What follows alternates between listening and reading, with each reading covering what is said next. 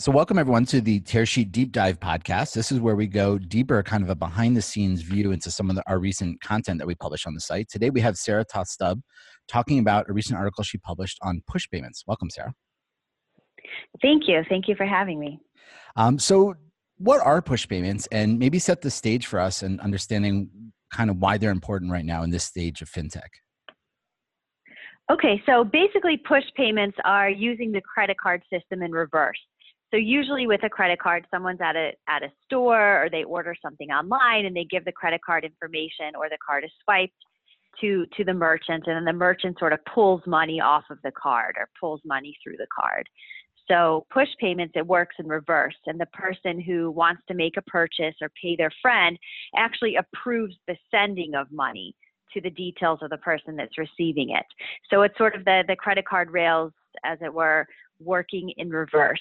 And the reason this is this is important is because this is a system that is uh, behind many of the that's sort of the infrastructure behind a lot of fintech apps and a lot of payment apps like Square, PayPal, Venmo. They depend.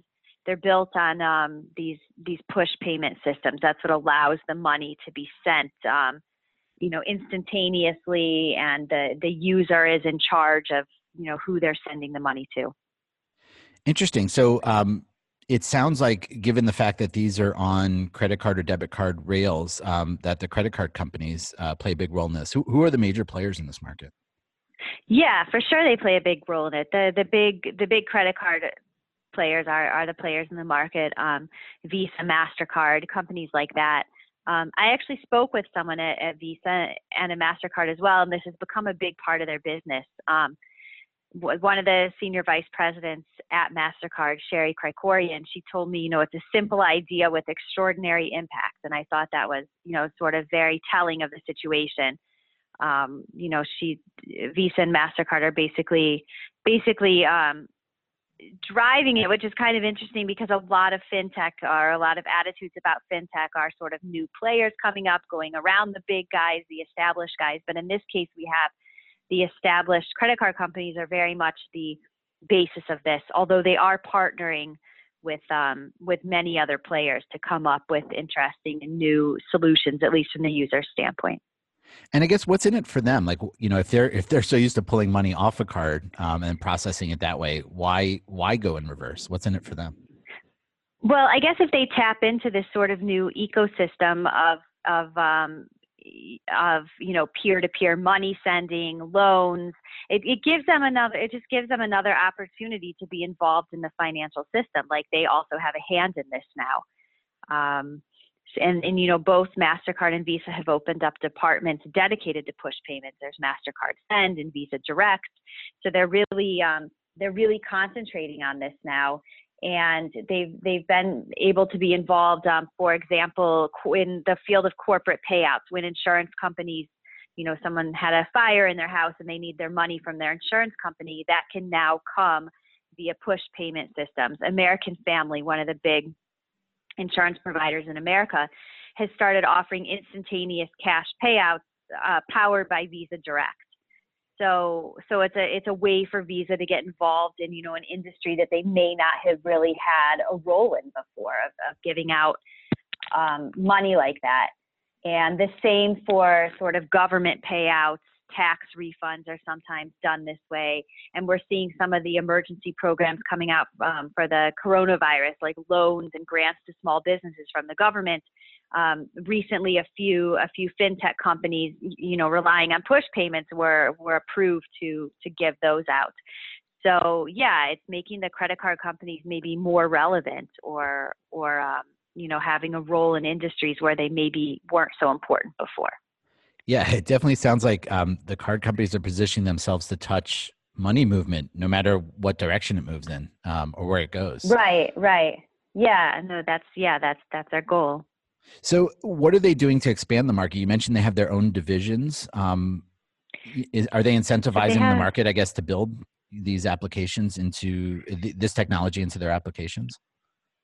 Right. Yeah. So they have these special divisions, which um, are often partnering with with startups and other established companies to come up with um, new products or things that look like new products. Like for example, you know, Uber partners with the credit card companies, and this allows the drivers to be able to get paid i think up to five times a day pretty much you know every after they have driven a few a few rides for passengers they can then just just um, receive the money money right away. They don't have to wait till the end of the day or the end of the week or the end of the month. So that's you know one example of of partnership with with startup companies. And then also um, more established companies like MoneyGram and Western Union, which you know are the giants known for for money transfers across borders and and also you know domestically, they're also working they're also working with um, Visa Direct and I believe also a bit with Mastercard to to launch similar services so that you know a customer can go to them, but they're they're able to sort of push the money right using their platform onto the debit card or into the bank account of you know basically anyone anywhere in the world so, so you just gave us a few examples, and you, you alluded to um, sort of fintech's role in this in this growing ecosystem of of push payments. Um, I guess can you give us a little bit more flavor of, of what how fintechs are incorporating, at least strategically, this idea of being able to push money out towards um, towards their constituency? Like, how are fintechs? What what role do they play in this ecosystem? So I think fin I think fintechs are are sort of the ones who are thinking more maybe about the user experience and what customers and users want and how they want to be able to to um, send and receive money and sort of the push payment platform is something that's in the background that maybe the fintech isn't necessarily going to um, going to, to to talk about or it maybe wouldn't seem obvious that that's what they're doing um, from what their platform looks like. Does that does that make sense? That does, and maybe give us. Um, and I think a couple yeah, more examples. I think an ex- yeah, yeah, and, and, an interesting example of that is, um, you know, there's there's a a technology that's come up that's called request to pay, and basically someone can send an email or text message asking their friend or their client, you know, to, you know, you owe me $200 for this service or you owe me, you know, $50 from dinner last night, whatever it is. And they can just send a, a mobile message like that. And then the person can just click to, um, to to send the money. So it's you know that's something that that's very that's very convenient, very tech savvy looking. Um, but at the end of the day, it's sort of Visa and Mastercard and their payment rails that are that are behind that. So sort of fintech companies are building building out new apps and new technology to take advantage of the system or to, to use that system. So they don't have to worry about, you know, actually building the rails that the money is traveling on. That's already there, but they're building sort of the, the user interface for making that very easy and very convenient and secure to use. Got it. That, that makes a lot of sense. Um, one thing, Sarah, you mentioned sort of coronavirus and what's happening now. Um, it sounds like a you know fintech is is positioning itself to be able to help distribute the trillions of dollars that's coming out from government um, assistance. Do you think this is time for um, push payments to shine? I mean, this is is this is this fintech's way in to like kind of compete against the incumbents? Yeah, it is interesting um, because I think this is you know I think that this, is the first time that the government um, is working with with companies like PayPal and other fintechs to to help distribute to help distribute um, payouts and, and, other money. So it's sort of putting them in the same category or the same line as you know the big banks. Um, so that's that's interesting. Another another related point to to the coronavirus and fintech is I was just looking over a survey from a company called Lightico, which is based in New York as well as Israel, and um, sort of a company with a platform to verify identity, enable e-signatures, things like that. It's used by a lot of people that make car loans and, and similar things. And they took a survey, and they found that 49% of the people they surveyed would not take a bank loan right now if it required them to actually enter a bank out of fears of, of being exposed to the coronavirus. And they also found that 63% of people say that they're now more inclined to try a new app or digital banking app or, or a new website in order to, to deal with, um, with financial matters. So I think that speaks to the fact that, um, yeah, there may be a growing role or a growing awareness of different ways, including push payments to, to send and to deal with money Um, so it could be a moment for, for the industry to get more attention. But on the other hand, how well the industry will or won't do, I think is still a question because um, maybe we haven't felt all of the effects yet. But with such um, massive disruptions to the economy, a lot of people being unemployed, you know, I imagine that this probably will, if it hasn't yet, hit consumer spending. And so people, you know, business may slow down, or business probably, you know, obviously has slowed down in many ways. So, you know, even though there may be more awareness, um, you know, I think we're still going to see for a while a slump in spending. So that, you know, on the on the negative side, could also have an impact on on some of these companies. Oh, I agree with that. Um, I guess before we move on, I just want to ask another, I guess, follow up question to that. So, what's sure. in it for the fintechs right now as they're positioning for government funds? I know, I know they get um, there's a processing fee, so there's revenue associated with distributing these funds. Is this a way for them to, you know, to say, hey, listen, you know, you don't have to go into a bank, you don't even have to call your bank. Um, we have a digital solution; it works faster, better. Start using us now for this distribution. Are they thinking ahead, saying like, you know, if somebody now uses the Square's Cash app, um, to get these funds, they're now going to become like like we're going to hook them in, into becoming right. users. Right, I think so. I'm sure that that's probably part of their their thinking process in this, and just you know with with programs like this making such major headlines, at least in the U.S.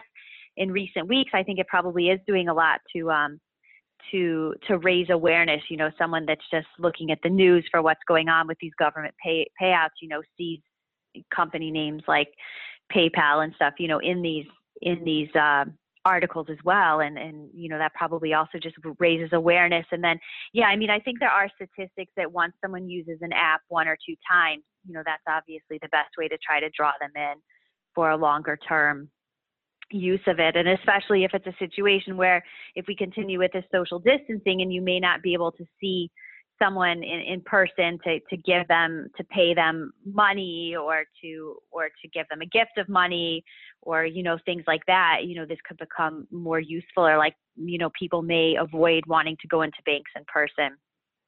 So if they can do it this way um, you know it may, it may be the only choice they have actually. Got it. Um, last question for you this is going to be an easy one um, and I say that with quotes. But uh, who wins in all this? Like, where where does the market go? Like, is this is this a rising tide that floats all boats? Um, are there clear winners here? Um, I think it, I think it's fair to say that it's a rising tide that floats all boats, as as you said, because you know obviously it's giving the established credit card companies, you know, even even maybe more power, more influence. But at the same time, these smaller or newer startup companies, because of this system, they can build a lot of creative products and services that you know could end up with with many with many users. And then if you think about it from the consumer side, you know, some may argue, oh, it's you know Square, whatever is better. But whether or not it's better or not, the fact that you know there are more choices out there um, is is probably good for the consumer. So I think it's sort of something that you know everybody can um, can can benefit from, and it's something that's definitely driving driving creativity for how we do how we deal with money and do finance. I hear that, and just as you're saying that, I'm thinking like, wow, what an amazing thing the credit card companies have built around themselves. Like, you know, billions of cards out in circulation, mer- you know, hundreds of millions of merchants, and and now they're building all these these push payment um, points into into consumers. They're getting access to their bank accounts or to the endpoint. Like it's amazing what they've built. These wow, just incredible. Yeah, no, it is. It is interesting. Um, I mean, one thing that maybe we should mention out of fairness is there is, especially especially in Europe, and I think it was in the UK where they did a study. There are growing concerns about fraud mm. because usually credit card company, credit card, you know, using a credit card in a traditional way, I think has been viewed for a long time as well. I guess it depends, but in a way has been viewed for a long time as a rather secure way because when there is fraud, if someone steals your credit card number or your card or, or something like this the credit card companies by law um, are supposed to reimburse the um, the owner of the card. You know, obviously, if it really was fraud, but there are not really regulations like that in place yet for push payments. And the thing with push payments is the person paying the money is actually signing off when they hit pay and saying, yes, please send the money. So, but what happens is sometimes there are these scams where someone gets a text message. Um, you know, some of them are quite complex and creative, but they get a text message saying, you know, from someone asking them for money that looks like something they may ask, they may actually owe money for. Like someone may impersonate a business that the person has been to recently, or may impersonate an insurance company or something asking for a payment and then the person sends it and then later they find out that you know this wasn't really their insurance company or someone they worked with but it's pretty hard for that person to then say you know that this was an accident or that someone stole their information because they were the ones that actually approved the payment. So that's something that continues to be a challenge and hopefully we'll see some um, you know better solutions come up for that both on the tech end and on the legal end. Sarah as always um, great talking to you. Stay safe and healthy out there. Okay. You too. Thank you.